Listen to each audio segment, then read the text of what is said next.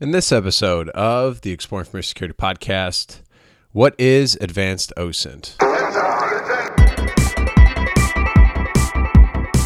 Welcome to the Exploring Information Security podcast, where you will learn, explore, and grow your security mindset. I'm your host, Timothy De Block, and in this episode, we'll be exploring what is advanced OSINT Joining me for this podcast is Ryan McDougall and Colin Hadnagy, and also Michael, who's a, a, friend of uh, of Ryan. I met him at DerbyCon, um, and this is where this was actually recorded. I'm trying to record at conferences a little bit more, but um, we had a, a, a, conversation around advanced OSINT, and this was largely because I took the advanced OSINT course put on by Social uh, Engineer um, which is Chris Hadnagy's uh, company. Um, but uh, the advanced OSINT stuff is something that Ryan and Colin are doing a little bit more, and they they did a fantastic job. It was a really great course, and uh, we'll, we'll kind of get into that and some of the you know different techniques about OSINTing, and and we even get into you know phishing people within an organization, which I thought was a a nice little I guess sidebar to the the topic of advanced OSINT and kind of how that applies. But um, yeah, it was a really great course, and um, what I liked about it was the fact that they showed very specific techniques and tools. So some courses cover just a wide breadth of OSINT and, and techniques and tools, and you know they can throw a lot of stuff at you. This course is designed more as like a precursor to some of the social engineers uh, more advanced courses or longer courses where they, they take five days to go, you know, do some social engineering type of training. And this is a course to kind of, you know, get people up. Uh, it's only like a two day course, uh, so it's perfect for DerbyCon, who has two day courses. And um, what I really liked about it was the fact that they they showed us their specific techniques and tools, and then gave us an opportunity to dive in and get a little bit of experience going forward with this. I, I got a lot of experience specifically around like Maltego and uh, using that more effectively. Because if, if you get Maltego and you jump into it, it can it can be a little intimidating and, and take some time and effort to um, learn how to use it effectively. And so that's what was really great about this course is that we got into Maltego, I believe on the second day and had an opportunity to kind of get in there and do and they showed us some of the different things and then once they showed us that they allowed us to play with it. So i wasn't just uh, doing what they had said go look at this person but i was able to then go look at my own company or look at other companies or you know just kind of play around with it with, for a little bit so uh, really great course. Highly recommend it. They will have uh, future courses. Um, the next one is April 23rd and 24th, 2019, in Denver, Colorado. Uh, make sure you bring Ryan and Colin whiskey. Uh, they they really enjoy some whiskey. Um, also, Ryan is speaking at Pacific Hackers Conference November 9th through the 11th, uh, 2018. So be sure to go check that out. It's coming up. I am releasing this as a bigger episode, and and that's because I'm, I'm releasing in the week, and so that will cover you know usually a release on Sundays that covers this past Sunday and then the next Sunday. Um, kind of you know playing around with the format a little bit of the podcast, looking at a couple different things. To be honest, I it's been really hard to mo- eh, to motivate myself to do editing, schedule guests. Uh, I have one more potential podcast uh, t- to release from DerbyCon. Um, but uh, you know, I might just take the whole December off. Not really sure. We'll see how that goes. I, I should have more information and kind of a understanding of where I want to go with the podcast um, in the next couple episodes, which, like I said, will will potentially be released uh, during the Thanksgiving holiday. So more to come on that. Um, I will will update you, dear listeners, on what's going on. Um, but with that, uh, let's get right into what you're here for uh, advanced OSINT. So, gardening. Let's do a podcast on gardening and how it applies to OSINT. I can't do that, but I can talk gardening all day long. Yeah, you, you could. So you can't talk OSINT, is what you're saying. it's. A, I mean, it's amazing to me, like how many people like I. This is like a small podcast, and like like I I I, I see it as a small podcast, right? And it's just like amazing to me how many people like I, I, I get on and they're just like you, they're just very nervous because they don't know what to expect. I mean, I guess what's some of the you just fearful of people listening to it, or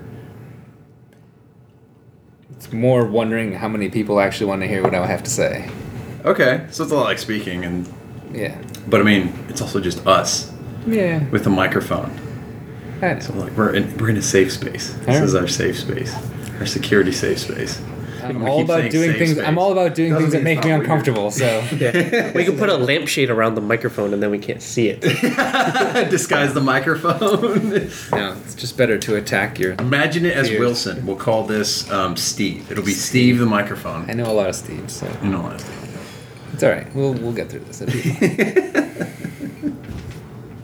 It'll be fine. I'm trying not. To, I'm trying not to make it like a very in, in like question. Like again, it's like like a conversation. gotta Of course, we out- did. I gotta You guys the were hanging out over there. What? I gotta you have your list of questions. questions. Yeah. Yeah. Let's start. Okay, you ask the question and then you get to answer it yourself. I get to answer my own question. That sounds like. Can you read that okay?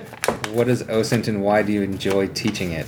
Um, It's a leading question. What is the It's a mi- very good question, Colin. Thank you. What's the mindset you need?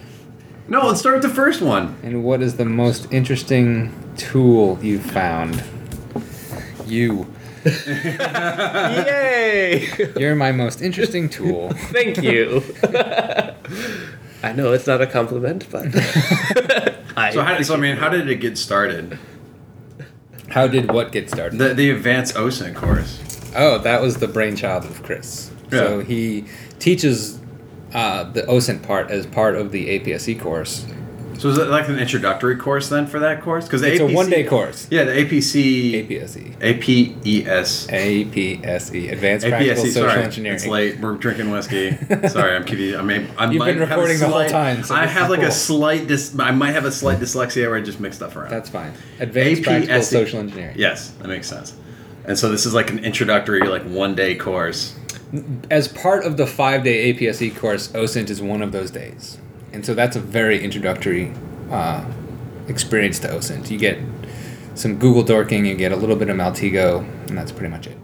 And then, so is that what every student has to take that before they can get into the APSE course? No, that is part of the APSE. Oh, okay. So- It's like the day one that you've Yeah. that's been expanded out to because you yeah, did so a lot of last year. a lot of students, a lot of students uh, wanted to know more about the OSINT part, and so the idea of creating a two-day course based exclusively on OSINT was born through that idea. Was that was that just first started last year?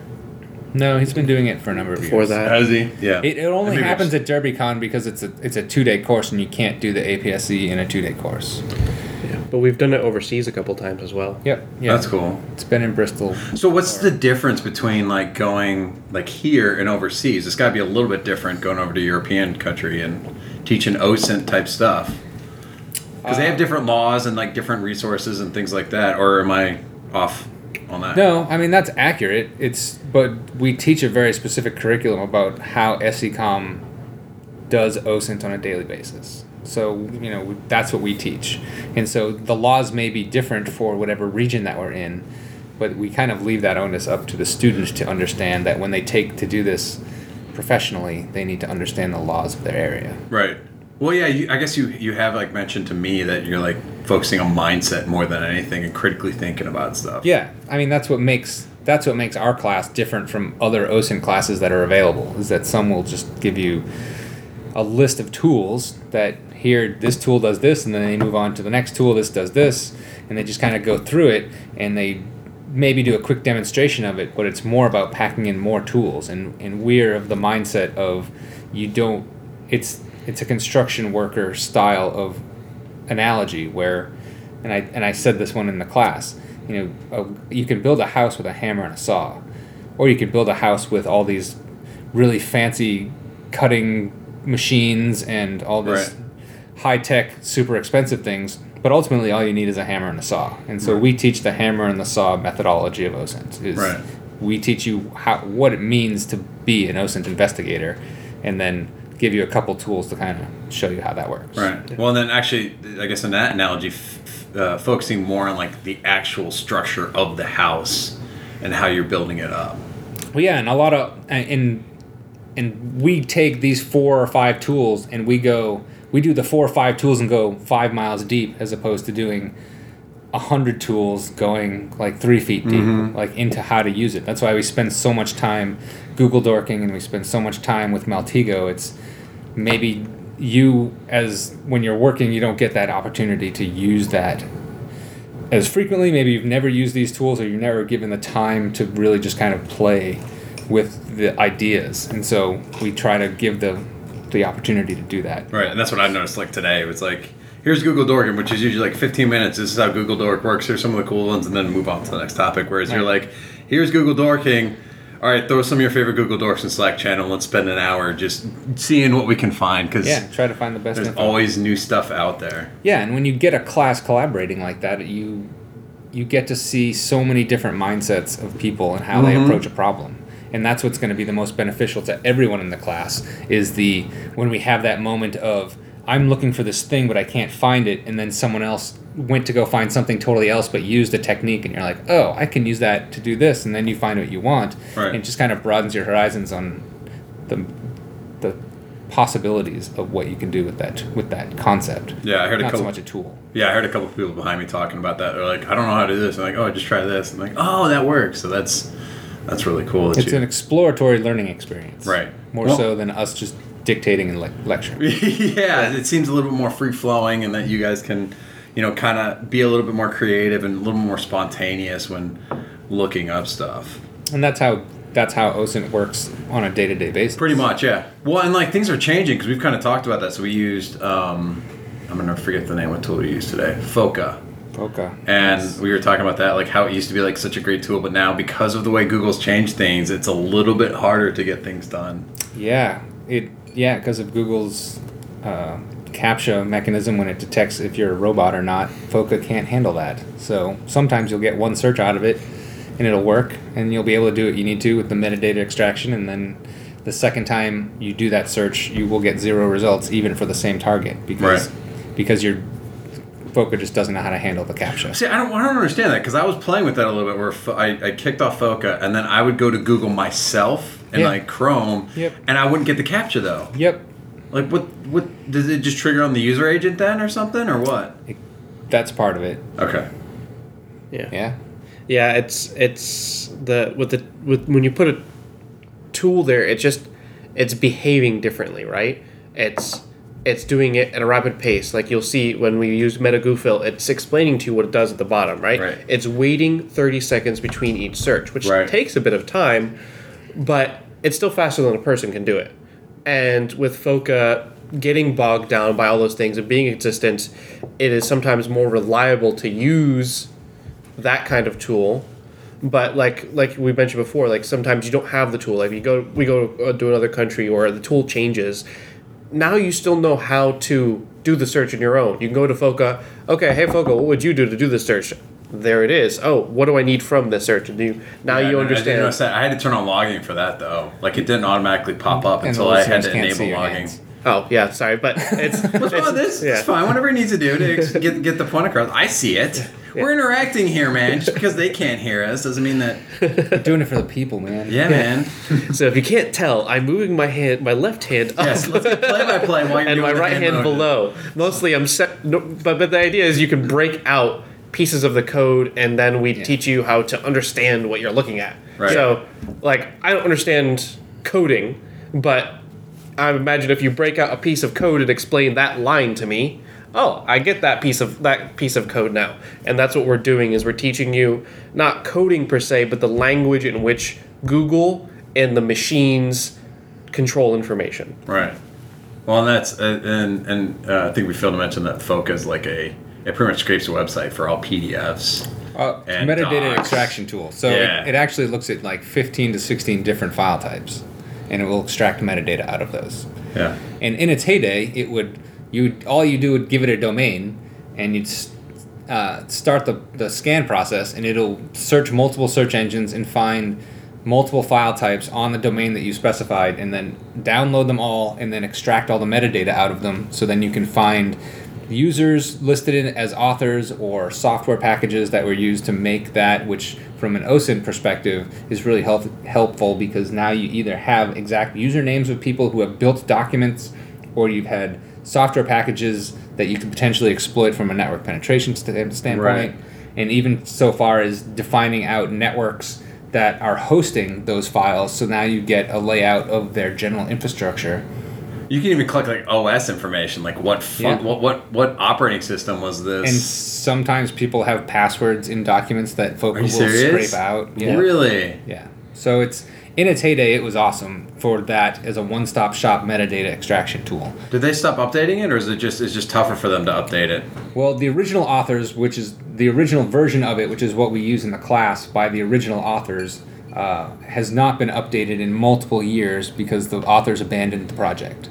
And so then a second company, Eleven Paths, came along and picked up that project. They either bought it off the original authors or somehow acquired it because it's closed source. And they open sourced it, so now they host it on GitHub, and they have been making updates to it.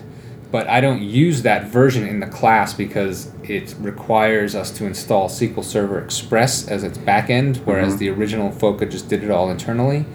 And so there's a whole added edit element of complexity to it.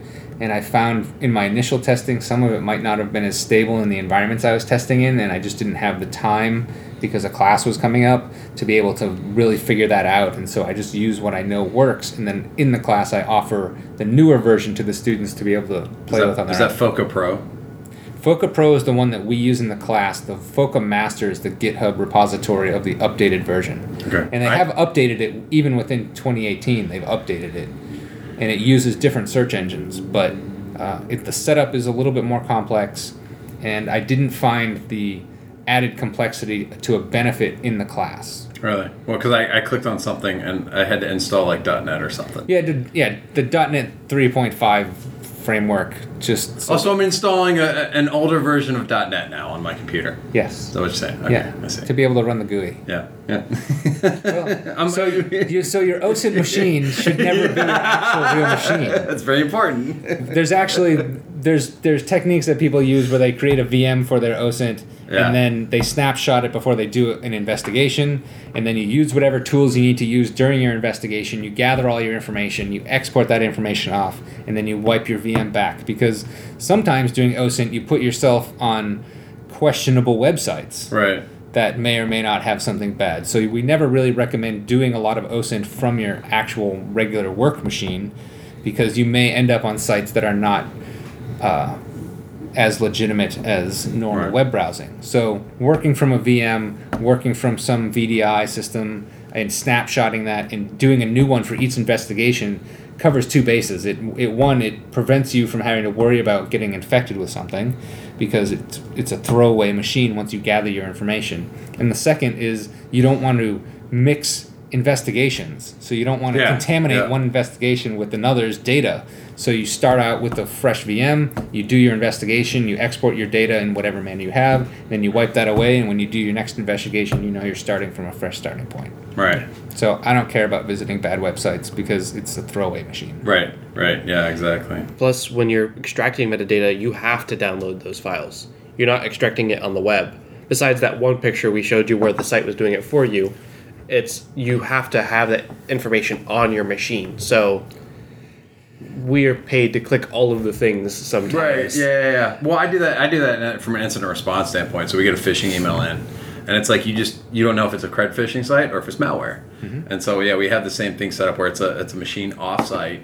It's on its own network. It's not on the corporate network. It doesn't have the corporate image, and it's like we click on it and then go through it, and then try to figure out what it's actually doing. And I've got multiple VMs set up. So if I, you know, usually open it up on like a, a Linux or Unix operating system first, and then if it's like it's trying to execute an executable, okay, well, let's go open the Windows machine and see what it actually does. Mm-hmm. And that's just so we can get indicators of compromise. We can kind of, you know, ask users then if you clicked on this link, did you see a black box pop up and then go away immediately? So mm-hmm. yeah, I think I think that's a pretty big thing. So.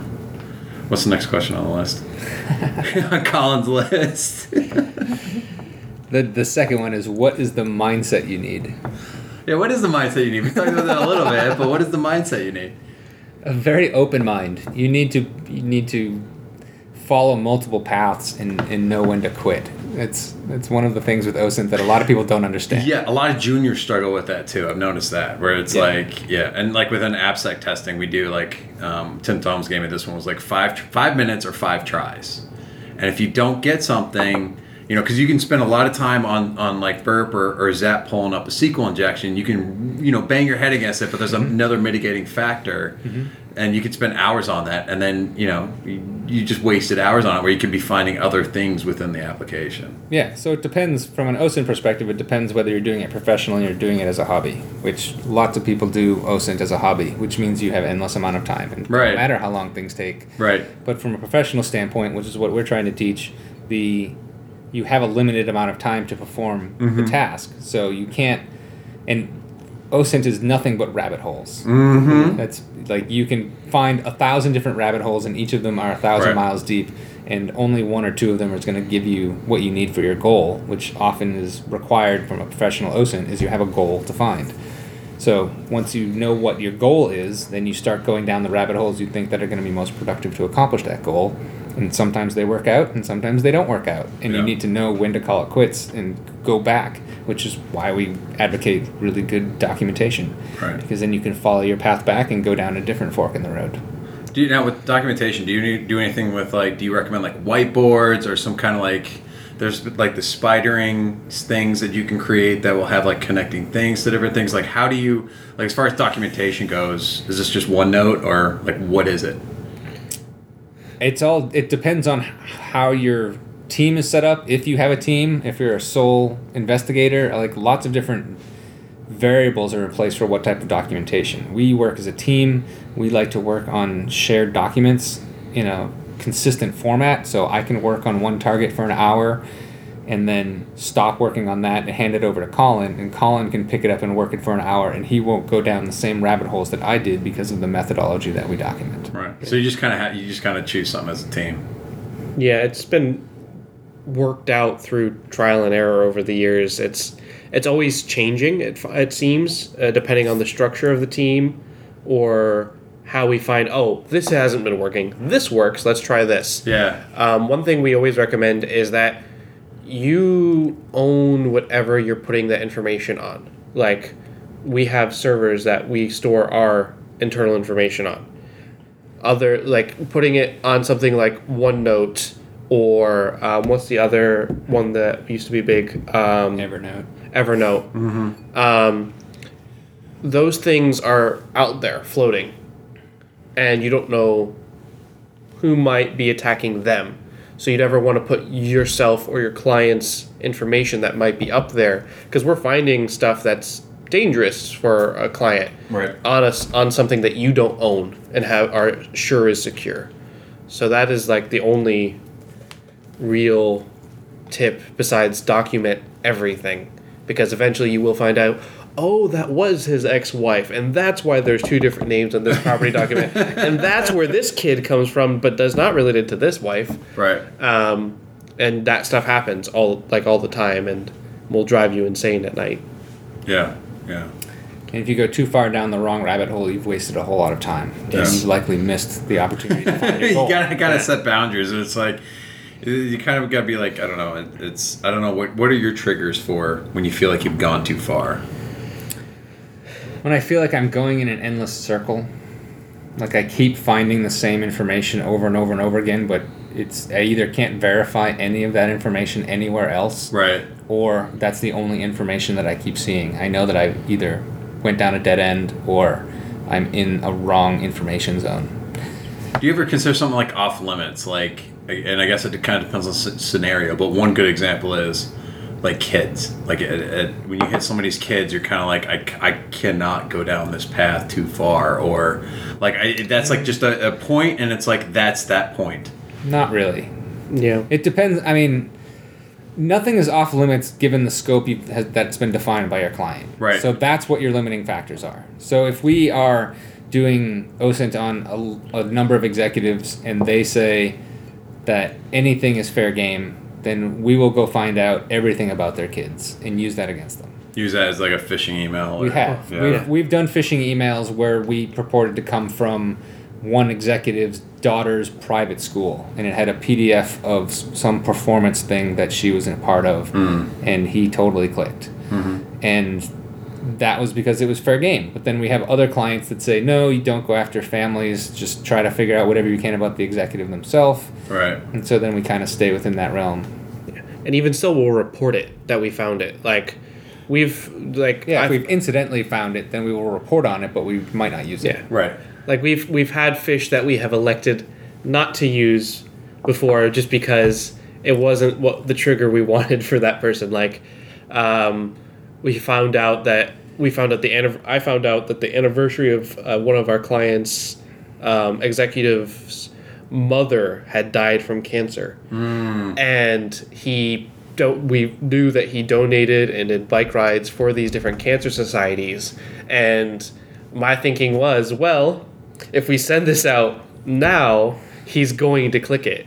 And it was like that was one of the ones that was like yeah that's that that is that is okay that's too far. Yes we report that Right. but we don't use that. Right. so th- there are times when we discuss as a team and they're like yeah that would work but we don't we don't use that. But we do look into everything that because let's say you don't look into that kid but that kid's been making the whole family vulnerable right? And now that kid's in danger. If you don't look into it that family may never know Right. so for for our like we're not being bad guys we're trying to help so us pr- being in that um, adversarial mindset for the moment is good for that individual it's not it's not harmful in the long run It's basically like a, a safe testing area. So we will show them how vulnerable they are in a totally safe manner. Right. They a lot of them appreciate it, and they some of them who have tried to say that they don't have a large internet presence and then get re- can get presented with the report that we produce Right. are actually quite surprised at the amount of information is that's actually available on them that could be used against them in an attack. Yeah. Yeah, for like example the, with the cancer donation stuff, Yeah. it's like it's like you you you just know that like that's easy mode. That's I, Yeah. I, I have him, And, but you know- I, I I love that you still report on that because it's like it that will bring some awareness to it. Is that It's a that's something vulnerability. That, yeah, like emotionally, he'll read that report and realize, oh, that is a vulnerability within my own thinking process and being able to recognize a phishing. So a, a, a social engineer's primary attack vectors is emotions. Right. Ultimately. Yeah. So we either try to attack them via greed, fear, uh, sex, works a lot, and you know, sex works a lot. Sex works Food. a lot. Yeah. Food. Well, maybe food. If it's emotional for that person, so if they are a foodie and they're posting on their social media, taking pictures of every meal that they take, then yeah, maybe food is a trigger for them. Okay. But it's really trying to to get them out of critical thinking mode, which the opposite of critical thinking is emotional thinking. It's, Right. it's literally a polar opposite. Yeah. So you can't do both. You're either emotional about a situation or you're critically thinking about it. Right. And so what we teach is how to show them what we can do from an emotional standpoint but then once they do click on it then we go back to them and say all right now if you looked at this and you're starting to feel emotional about something that's that's almost a trigger in itself that if you're emotional about something you just received at work you should sit back for a minute i mean most any situation can stand to be waited on for a minute to two minutes unless it's like a life and death situation right so as long as it's not a life and death situation take a minute or two minutes to sit back and let your emotional brain dissipate let the chemicals in your brain actually dissipate that are causing that emotion and then you'll be able to look at it critically and think about it and say all right well they're they're asking for my password and I really don't know who this person is so Right. I probably shouldn't do that but if you've done it in an emotional way and they react emotionally they're going to click on it and they're going to put in their credentials because they're curious maybe which is another major you know, like we found these pictures of you on the internet and we're gonna post them. People are like, "What pictures?" Or you know, if you have enough information, we know about your pictures from your Mexico trip. Okay, well we're gonna. We, we have pictures of you there. Okay, well I'm gonna click on that to make sure that it's nothing vile. Well Right. now you've you've just emotionally reacted to it, right. Yeah. and that's what we try to. That's our training is to try to teach people to step back from that emotional moment and just i mean the it doesn't take long for the chemicals in your brain to dissipate to the point where you can critically think again right. it's just we're trying to get you to act as quick as possible Right. And that's what a lot of the emails are is like, you got to do this now. you have to do it immediately Yeah, Yeah. Yeah. and so that's all that it's really trying to do is trying to get you out of alpha brain mode where you're just on autopilot and we want you to critically think Do you think? Do you think? And I don't know if you guys, uh, Michael, feel free to weigh in here, but like, I wonder if social media um, because it's so like distracting and immediate and now if that has changed from years ago as far as the phishing style and people responding to them more Hmm. I, don't I think there's an instant gratification brain mindset. exactly that's that's kind of what i'm getting at there's an instant gratification Of course. Yeah. and, and and if that's making it easier to phish people nowadays, and I think I, you actually did mention that in the, in the class today that millennials are becoming a lot easier, at least far as phishing Colin goes. that, oh, yeah. Colin said that, yeah, They don't, don't want to talk on the phone. Yeah. They don't want to talk on the phone, but old people are like, "Hey, how are you?" Of course, you know. I feel like we, we've listened to the SECTF before, where there are old people that are very friendly and very helpful. I've talked. I've talked to a, a number of old people on the phone that talked my ear off, and I was ready to get off. Yeah. I'm, I'm no young buck, and Right. so. but there is that lady. She sounded a little bit older. Yeah. Going with our observations talk, or you know, the, the section that we had, we're making it a certain Learning. inference. Yeah. But she sounded older, and she was like, "Uh, uh I've been through this plenty of times. Yeah, No, yeah. I ain't doing shit."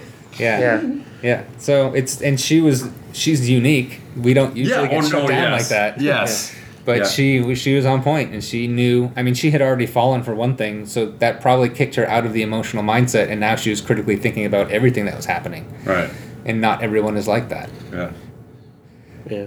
So, The uh, I had a thought and now it's gone again. so I think that covered the mindset of OSINT pretty Yeah. well. Oh, Welcome. Yeah, yeah, yeah. No, that, Yeah. That, that, that absolutely did. Yeah, and I. It's way easier to retweet someone else's thoughts. Right. And then all of a sudden that's absorbed as your own thinking and you don't think twice about it. You think, oh, this is someone else's perspective. Let me push this through because I agree with it. Even if you don't fully agree with it, you think, well, I'm getting the point across, you know, Right. and it's not completely mine. So I have plausible deniability, but you don't. All of a sudden, you just incriminate yourself. Right. Yeah. There, there's also interesting because a f- years ago there probably was less education about phishing as well, Right. and there probably was less phishing because like less people knew about it. Like even as targets or as criminals, the less is going to happen. Whereas now, it's everywhere. Like I'm pretty sure. I'm pretty sure phishing was around since email was invented. It has been. I, I don't think it's been advanced because they haven't had to be. It hasn't been as effective. Yeah. It, it, yeah. Well, all of it, a it- sudden every email is that's someone knocking on your door That is Right. someone saying hello how you doing today right. and that's a stupid email that you're getting from an unknown source that Mhm. you have no viability of is this legitimate or not Yeah. But there should be flags. So you should be Of able to course. recognize things that allow you to make intelligent decisions. most others don't Yeah. think about that and that's the emotional context. It's, so it's, Yeah. you get them in that moment of you something about that email, like we do. Uh, like you're receiving an annual bonus email, so you hit on greed, and Right. you just say, "Click this link to figure out how much you're actually getting." And people are like, "Yeah, I want that." I mean, I sent one. I sent one phish that had a document attached to it that was named bonuses, and it was a fake document that had a, a malicious payload on it. Right. And it was s- fake encrypted and said you need to enable macros to decrypt this confidential information. oh my gosh! Really? And I had there was one guy that received that email that and it was a Meterpreter shell, which was the payload. of course. So this one individual clicked it, opened the message, ran the payload, it didn't decrypt it, and he got nervous apparently. I can only assume that because he ended up opening that same document on three other systems, including one production system within their Oh PCI cardholder data environment. Jesus. And it was just this moment of this guy wanted into this information so desperately that he tried to open it on every machine he could possibly Oh get his God. hands on.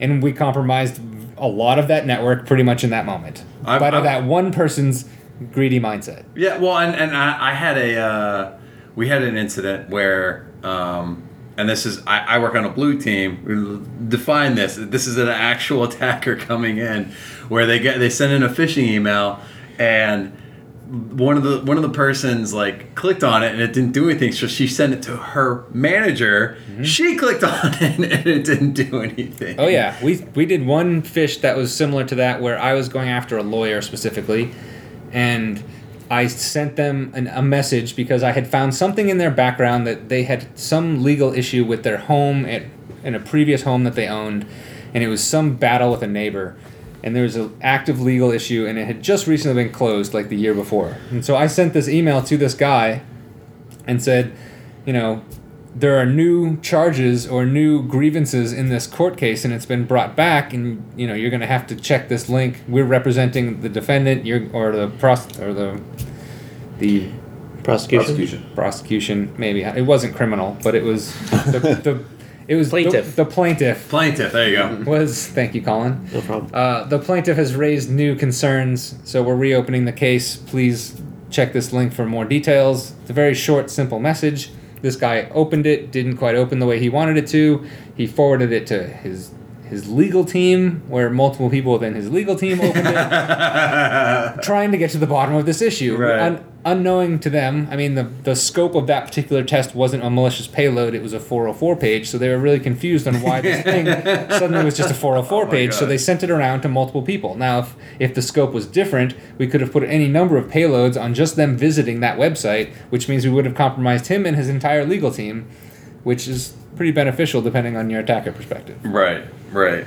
Yeah, some and sometimes you just get lucky. Like I know I've sent out one for um, like a, a like a payroll in the past, and I got reports from people like like you got me. They're like because I was just happened to be, and I didn't know this was going on. I just happened to be dealing with payroll. Yeah. Right. So sometimes you just get lucky in that regard. Yeah, I just recently did a phishing email that said that uh, the the basic message was your direct deposit information has changed. Thank you for updating your account information. Your next paycheck will be sent to the new account number.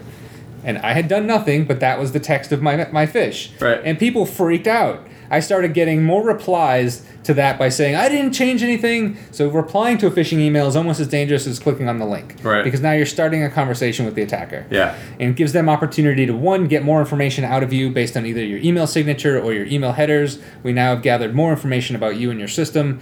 And you're engaged. You're, you've bought into our story. Now we can go back and say oh sorry. This is the link that tells us what the difference is. You might not have been affected. Now go visit this link instead. And you can just go back and forth with this conversation so we got so many people clicking on it we got so many people replying to it because it immediately hit home they were expecting a paycheck later that week and they did not want it going to the wrong account number. Oh my gosh. and that was enough. Right back to that emotion. Yeah. Yeah. Yeah. Exactly. What bigger trigger an emotion than your paycheck. affecting your pay? Yeah. That's what. That's, That's your exactly what it is. livelihood. And that's what we do day in and day out for our phishing campaigns. And then we teach the critical thinking of step away from that. Like, if you took two minutes, you saw that email and you're like, oh no, my paycheck's to go to some random place, take a second, step back. Nothing is to happen in the next two to five minutes that's to affect this decision or this reaction, but enough to let your the brain chemicals dissipate, and you can go, all right. So this didn't come from my HR person. This didn't come from my HR company. Right. Like this, there's so many different flags you can hit on. But when you're in that emotional state, it literally blocks your brain from critical thinking. So is there so is there a recommendation like a specific recommendation you have? Because you say step away, but is that is that literally like getting up and taking a lap around the office or going outside for a minute? If that's what it takes for you to do that, yes. Yeah. Just think. Play, play, play, play, you know, pull out your phone and play Tetris or something for Yeah. a few minutes I mean, and then come back to the email. Right, To say it's not brain science is kind of a misnomer because it kind of is brain science. Right. But it's it's No, it is. It's a. It, it deals a lot It with the brain is. science. Just Yeah. alt tab for a minute. no, it's it's that moment of when you're overly when you it's self awareness, right? But So you that's also have to because a lot of times you automatically just go into when so, it- it's a trigger, right? Something triggers that. Mm-hmm. Yeah. It's really hard to get out of that moment to, to where you go, okay, I need to go over here. So it's almost like creating a new habit for people of saying, okay, I'm going to get up and go walk outside. I'm going to go play ping pong. I'm going to go, you know, It- do whatever. That's Yeah. their goal. Right. That That's- is that's the point. is Right. what they're honing in on. that's right? what- that's what we're That trying to is the objective. yeah. and it doesn't mean having to get up and waste time. It can be as much as just sitting back. but that's not your- wasting time. If you don't compromise your organization, hands you've not wasted any time. Oh, You've saved man hours. But from the target's perspective, they don't want to just get up and walk around. Right, they don't. Yeah, yeah. They They want to got keep things working. to do. Yeah, they got work to do. I mean, they're in the middle of doing Right. something when they receive this email, but it's it's it literally is like a minute to two worth of time is all it takes. So like taking your hand off the keyboard when you start to feel yourself being emotional. Right. You me personally, I don't get emotional at work. There isn't an emotional component to work for me, or I try not to. And if it is emotional, I'm doing something wrong, and I have to stop and think about what is making me emotional. That's and, not everyone. and, right. Maybe not. Well, you do, you do expert deal with this Chris on a daily basis, so I hope, hopefully you've gotten in the habit of Well, okay, I'm going to step away. I've been like that for a long time. It's just that it's being a not very emotional person in public, right? Right. So I've re- you are very like steady, like like I- that's yes, purposeful. yeah, Oh, I- yeah, that's good. But it's the and it doesn't even matter if it's a phishing email or not. If I'm in a chat session with a coworker and I'm starting to get emotional, I take my hands off the keyboard and I sit and take a couple deep breaths. Right. Because it's not professional to get overly emotional Right. in that context. Yeah. Emotion has its place and its time, and we're all human and we're all going to experience emotion, but it's not appropriate for every moment. And it's trying to recognize that and and not even that it's appropriate, but it might not be necessary for every moment. So if I'm receiving a payroll email, the, the a legitimate payroll email from my payroll department, they're not expecting me to get overly emotional about whatever they're telling me. So if suddenly I'm overly emotional about a particular thing my payroll department has just told me, there's a problem That's a flag. and it's a flag to Right. pick up on. Right. Like it's they're not trying to make you emotional. A real payroll department is going to be like, you're not getting paid this week unless you haven't been doing your job. Right. That's a different Unless you haven't been at work, but that's a different conversation. But if it's a normal, and you kind of don't workday- care at that point either, Yeah. right? If you haven't been at Right. work a week, and they're like, "We're not paying you." You It's got like, other okay, problems. You yeah. got other Yeah. problems. Yeah. But emotion comes into play, and so the the best thing you can do to combat almost any social engineering attack is recognizing your own personal emotional state. If you can recognize your own personal emotional state, Yeah. you can you can now build a defense against social engineering. That I'd even say that's just like outside, like just work in general. Like you said, Everyone. dealing with a coworker. Everyone. Yeah, it's just like dealing with a, with a coworker where you're just and you're just like stressed out. It's like I got to take a minute off. Gotta got, gotta like Yeah. get into that steady, calm state again versus this fired up. I want to respond now with like, all caps. Yeah, I'm gonna rip your head off. Yeah. It's, no, take a step back. Yeah, yeah, See and it, the big picture. it helps in so many different areas to have a healthy emotional state, which encourage Yes. everybody to have a healthy Everyone emotional state yeah, yeah. and recognizing your own emotions. yeah. How much? How much recommendation do you give to intuition?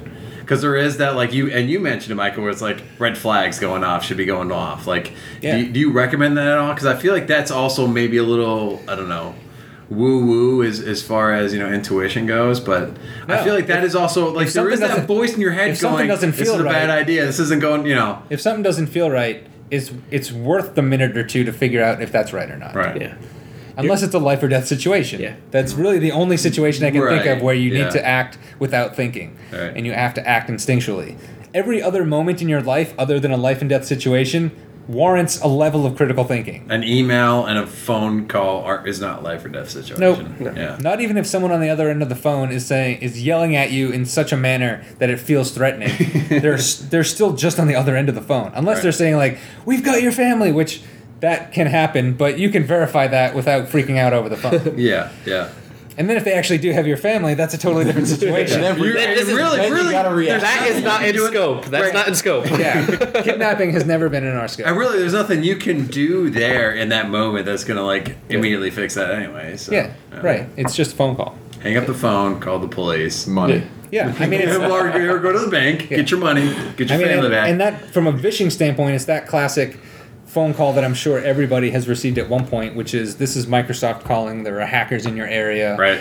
You know, we're here to help. It's like Microsoft doesn't do that. So if you're afraid of hackers being in your area, mm-hmm. Hacking your system, Not. not even a relevant thing to say necessarily because area is irrelevant. But aside from wireless attacks, but we won't go deep into those attacks. Yeah, but we're, we're kind of off a little bit here already talking about phishing emails, but yeah. yeah. So you know that's those emails are they're they're telling you that something dangerous is happening and they're trying to get you to emotionally react. Right. And on that phone call, you can just say, I actually play with them a little bit and say, really, go on, tell me Yeah. about these hackers. So that's what I was going to ask you too. Is, is as far as OSINT goes, and I'm trying to bring it back here a little bit, but Good job. And I've recently had this idea about because we've we, so we've had people respond to like you were talking about responding to emails, Yeah. right? And I've used that in training because there were three or four emails. Eventually, she eventually the person figured it out. Yeah. Right.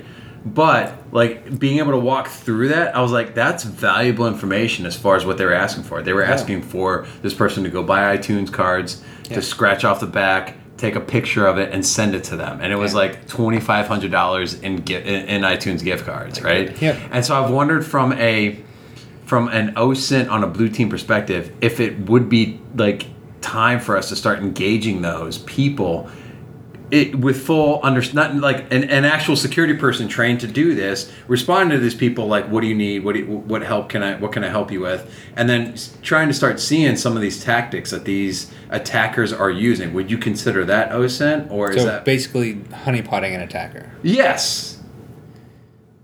It's it's only really useful in the fact, like me personally, it's a hobby of mine. When I get those phone calls, is I like to keep them on the phone as long as possible. I like, So I like to get somebody else? multiple callbacks. Yes, Yeah. exactly, because Yeah. I'm wasting their time now. Right. And I've done this to the point where those those calling from Microsoft things, they try to get you to go to a LogMeIn, and I've been escalated up through multiple of their tech support. nice Because I'm inept when it comes to using computers. I, not working. I don't know if I have an internet connection or not. that's great right? And so you talk them through, and they're like, "Okay, well, I'm going to send you to a senior engineer." It's like, "Okay, if you have to," and you get to the senior engineer, and then they give you a, a, a LogMeIn number, and you you type it in mindfully and say, "I'm sorry, that didn't work. Do you have another one?" And they give you another one, and then you collect two or three of them, and then you turn those numbers into the LogMeIn abuse line and get them all shut off. Right. And it gives them it wastes their time. In fact i've been hung up on them a couple times because after the third or fourth phone call they realize that i'm just completely inept and not worth it as a target or i was made. Either way i got four or five phone calls out of them that lasted 20 to 50 minutes yeah there you go yeah and i and i also took enough information from them to get a lot of their account their demo accounts just So yeah, you're essentially like oh, like social engineering the the social engineers at this point. yeah see how good they are at their game Yeah, yes, You're an yeah, expert. Yeah, Checkmate. yeah. So Yeah.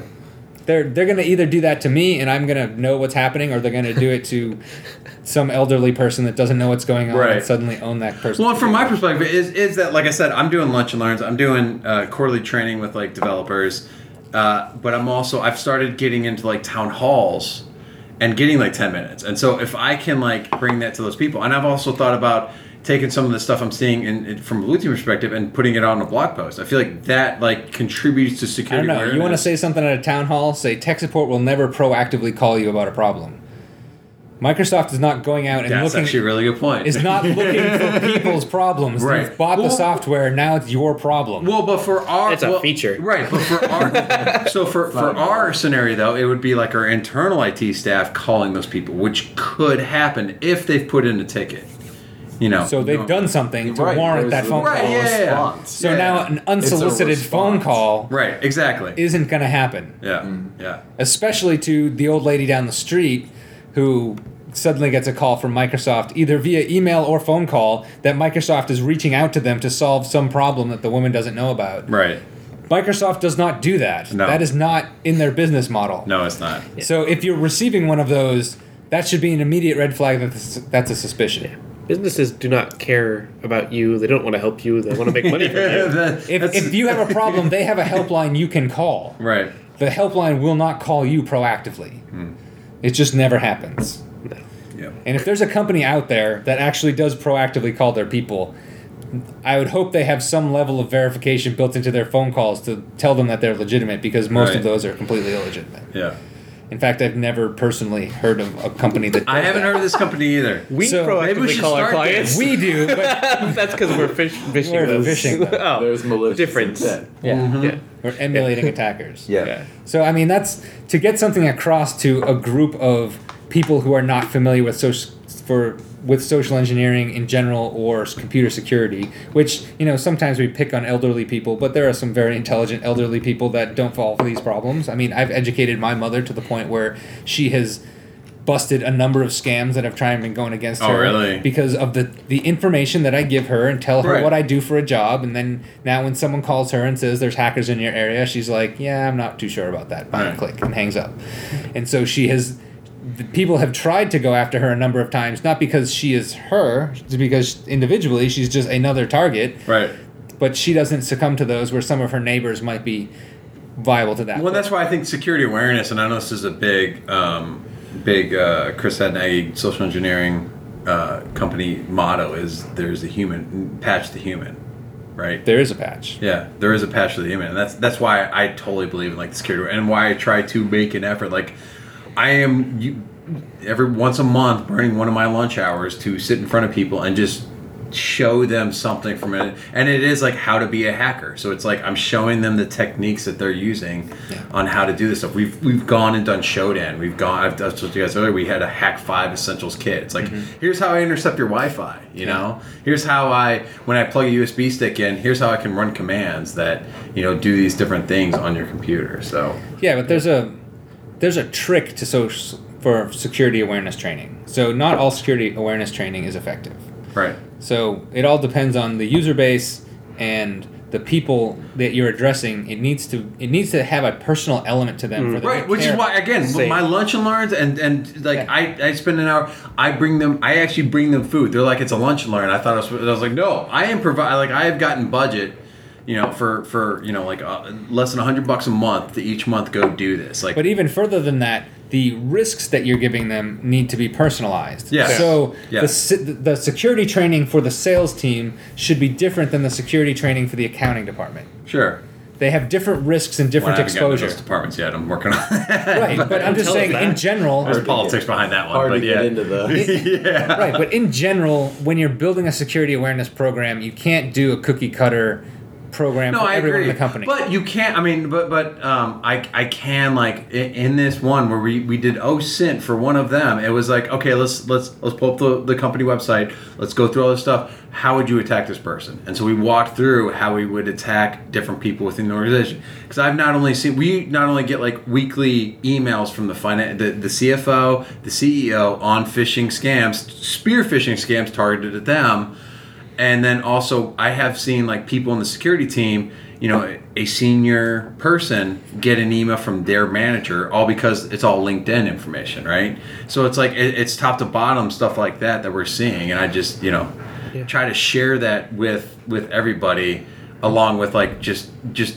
there's just so much information. I've blown people's minds with like um, like we had a, a dev sent me an email and he was like is this phishing and i did my osint on it and it was no more like a recruiter or some kind of technical person. And what i did during that training was i, I, I kind of made a point to no this was a legitimate email but you know here's this person and he made it he is like this is an actual person and he's like oh well i should have you know he made some joke about setting up a date for a lunch person i was like as a matter of fact here's her instagram account her personal instagram account and you know so it like got a laugh but also like showed some of the seriousness of like what's out there Yeah. that you can just it's searchable for people Yeah, I had that recently as well. Just it was not in a corporate setting. It was just people like, oh yeah, I don't, I don't even bother locking down any of my stuff. I don't put anything on there, and I'm mm-hmm. like, well, that's. And I like it took a minute not to say, well, that's dumb, but it was Yeah. just like, okay, but you have family on there, so once again, like he said, the personal thing is big. It's like, mm-hmm. okay, you leave that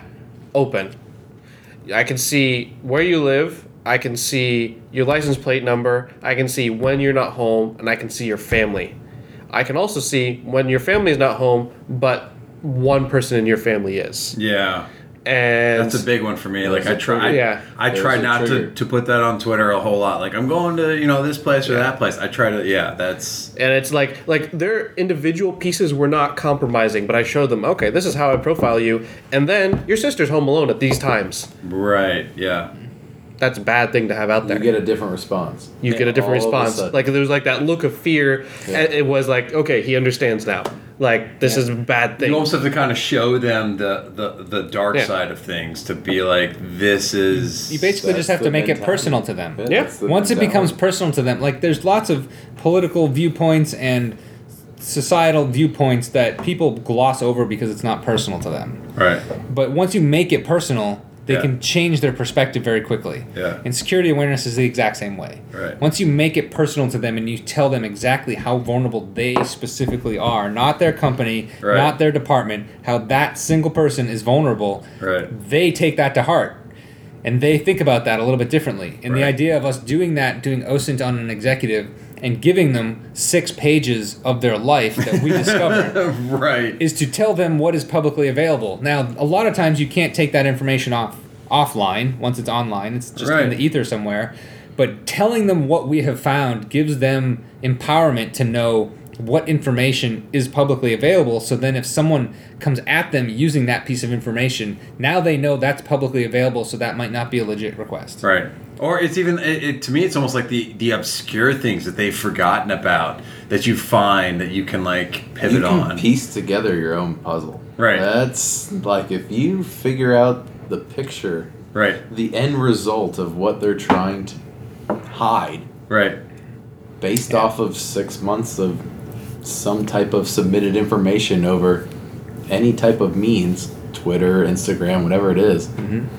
All of a sudden, that It wa- picture is completely different Well, than what even- they thought they were projecting. Right. It's an e- it, it's even like like dating sites like Ashley Madison Everything. or anything Everything like that. Those out are there. those are the more sensitive ones. Like you said, It's sex all that you out get there. you get people to click on is sex. It's all Yeah. out That there. is also one thing that Oh, probably that, has the most when impact. that Ashley Madison thing broke, that was a huge phishing vector of oh yeah. we found this email, either your email or your You're spouse's screwed. email, Yeah. and then we send it to you saying, "Hey, we found this in the Ashley Ashley Madison dump," and they're gonna go check. right. It's curiosity, it's fear, it's all of those emotions all piled in. Right. Yeah, we, we, we we recently had, and this is public knowledge, but we recently had new investors for our company. And so, like, we're already, like, planning, like, when something new hits, like, that kind of thing, it's like send something out to the rest of the organization. And I actually have a dev that listens to this podcast, so he should, if he clicks on that link, I'm going to be very disappointed. But, uh, Don't do it. yeah, don't do it. Yeah. But it's like, yeah, it's like, it's like, we, and we have a lot Report of, it. right. And we've had a lot of insider knowledge. Like, I have a lot of insider knowledge. So it's like, Yeah. I, and I'm, I'm like with people that know that I'm coming after them. It's like I'll be a little bit more mean. I, you know, I think I told you I got had a pretty high click rate on the security Yeah. team because I had some really insider knowledge. So, there were still yeah. a couple triggers that they could have figured out on. Yeah, but you know, for the most part, for the most part, yeah, it's it's it's like you know we're but but that's also what attacker is going to do, especially if it's Right. public knowledge. But when we when we approach it from an education standpoint, we SECOM uses uh, a process of using multiple levels of sophistication of emails. So when we are phishing an entire user base for an entire month, we will phish. Uh, we will start everyone out at a level one, which is basically your 419 scam. And Yeah. everybody who Nigeria, yeah. yeah. So we send that out to everybody, and the, the expected response that we're that we want is that these people do not click the link and they report it to the proper authority within their company. Right. So that's what we call the ideal. And so the people who perform the ideal behavior on that first level get graduated to a level two email. And the level two email becomes a little bit more personal, a little bit harder to distinguish from a real email. right. And then we go through this process through up through three levels. So once someone gets to level three, this is a very uh, it's a very believable email. There's no spelling or grammar issues. There's no uh, major flags. There's only a couple flags that they're really expected to find, and then they they try to advance through there. But it allows people to uh, graduate on their own, and it provides a reward a reward opportunity for the company to teach security awareness, where people who are doing the ideal behavior get some public recognition within the company, and then everyone else starts looking at these testing emails a little bit differently Right. and want to be part of that recognition. They want to be part of that group Yeah. of people who are idealistic. Yeah. So it gets people just critically thinking about email more often. And so, like your example, you're basically spearphishing your entire company. But if you're spearphishing your entire company and you haven't gone through the the methods of ramping people up to that, then Yeah. you're nothing but winning, and you're not really proving a really good yeah, point. yeah, yeah. You're not That's proving good a point. point because they don't they don't have any level of expectation that something bad is going to happen.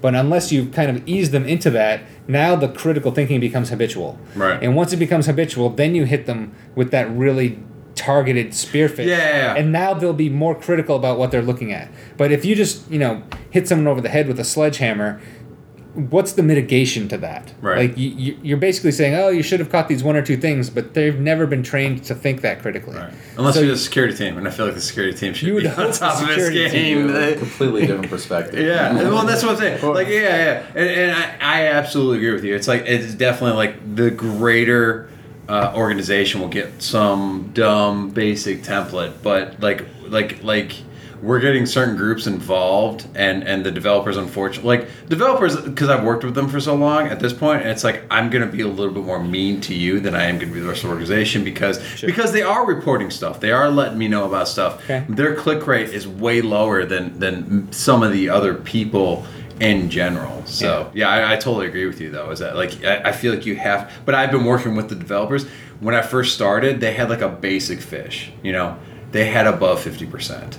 And so at this point, the, the latest phish that I've done, it's it's a lot lower than that. So it's mm-hmm. like okay, it's like you guys have improved. We're getting better. Yeah. that's actually what I want to see. And you that push also their boundaries. right? That's also yeah, exactly. I'm gonna push. I'm gonna ramp it up a little bit more. I'm gonna. There's still gonna be little things here or there in in the URL or in the email that you should be able to pick up on. Yeah. And but sometimes I also, like I said, I just get lucky with certain Yeah. things going on that emotion takes over, you know, or right, but you also have to over. think about the uh, like the the story that you described was a special luncheon or something, and was that ever publicly disclosed to the general internet? No, absolutely not. No, I was just being a dick that Yeah, day. so that's kinda cheating. Yes. Again, I still gave them. To, But it- it's- It's insider gave- information. It's insider is. It actually Not is. cheating.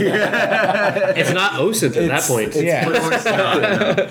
Right, and you know, an attack like that could absolutely happen Right. if one person's account was suddenly compromised. Like we've done that a number of times. Where Right. we, we compromise someone's account, and then we go through their email list, and then we start phishing from their account Right. with information based on threads. Like we start adding to additional threads, and those are really tough to find because they're coming from trusted people. Right. But if it's a request that that person doesn't normally ask for, or it's just seems out of the ordinary. The critical thinking will pick up on that, but if you're emotionally acting, Right. you're going to miss it completely. Right. Well, and, and yeah, it, it was it was totally just more a a fun thing to do, I guess, for me. but I also we also have fun things where we're spearphishing some of the executives within the security infrastructure just to kind of. I, it, I I feel Keep like some of that it just it's, it's more fun than anything, right? And, and people don't you know get haha, but it's it it, it it's just It's proof so- point.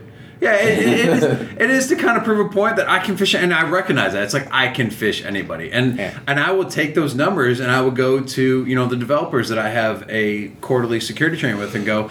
I can phish anybody. Look, here's how the security team fared. You guys did a good job. So at this point, I'm actually boosting up the developers a little bit, boosting Yeah. their confidence a little bit, and saying, "This, this, this is really tough. Yeah. This is really tough. You guys are doing a great job, you know." But it, Yeah, it- public recognition goes Right. a long way to helping people Right, maintain ideal behavior. Yeah, Changes the emotional content. Yeah. You can't Yeah. just keep knocking them down. yeah. It, you're never Yeah. going to solve Well, it. I'm just gonna be a dick You're to the security gonna- team every time because You're just always I going want to to be. deflect Yeah. the blame. You know, Yeah. it's well, how could I have expected this? Mm-hmm. You know, if you build them up to that, Yeah. you expect more out of them. Right. Yeah. Exactly. and that's yeah, yeah, yeah. I would not have sent that same email to like the developers or Yeah. something. Like I would have sent it to the security team. It's like you guys really should know better. And like ag- again, like half of them did know better. it was the people you know that. Just again, letting emotion get to them. Some, a lot of them didn't have as much experience in the field either. So it's kind of like here, here's Everyone needs to know that. yeah, exactly. You can be in accounting, but you're not somehow absolved from the situation. You're Yeah. going to be targeted. Yeah. yeah, I would never do the entire You know? Go, haha, I got you. You know, it's like it's like I want to like ramp them up, and it's also like I feel like too. It's like I'm trying to because I'm on the boot team. I see that, and I click on the links. I see the phishing emails we get. I want to cater some of those same phishing emails to our people because then we can find the people that are high risk, right? And that's what I want to identify from that standpoint. Of course. Makes sense. Yeah. Good All right. game. On that note, we are like over an hour, which is I don't know when I'm going to cut, but I'm gonna have to cut something to get down to two. Maybe it'll be a three part. I don't know. But you wanted to plug stuff. Oh, Yeah. yeah. we have uh, the public OSINT course happening in Denver. Uh, it's going to be April 23rd and 24th. That was confirmed Yes, it's on the website. You can sign up for it. in Denver. It's in Denver. Nice. Bring us whiskey. Two day course, or It's a, it's a two day course. I brought them whiskey, so you have to bring them whiskey, especially listen to this podcast. Yes, and love. they love they love whiskey. You want to get in with with uh, Colin and Ryan? You, you bring some whiskey for them. Yeah, absolutely. So. we have that going on, and I'm also giving a, a, a speech in November 11th at the Pacific Hackers Conference in Silicon Valley. So Bring him whiskey there too. Bring him whiskey Bring me lots too. of whiskey there. He would he would very much appreciate whiskey. I don't- I don't less know- hugs, more whiskey for Yeah. Ryan. I will take more hugs, less whiskey. I, I, I don't know if anyone could tell from this podcast, but Ryan was very nervous about coming on the podcast. That's why there was this joke about Colin writing up questions for him. I think you did great. You did a really good job. See, you get you talking, and I, well, You did yeah, a good job making a conversation. Yeah. yeah, exactly. Yeah, well, and that's that's the whole point, right? Go team. So Was that it? go, That's go to PHAC, sign up for our PHAC. Class. yeah, social-engineer.org Dot com. dot com. Social-engineer.com. There's a dot org somewhere. there is There a dot org, but our our but that's the training- phishing one, right? You're fine. the the dot com is our corporate entity, so you'll find it on the events page. Uh, but yeah. All right, cool. All right, thanks guys for joining me. thanks for the whiskey. Yeah, Yeah. yeah absolutely. conversation. Very enjoyable. Yeah. Drink some more. I will. All right, cool. Thanks, man. All right.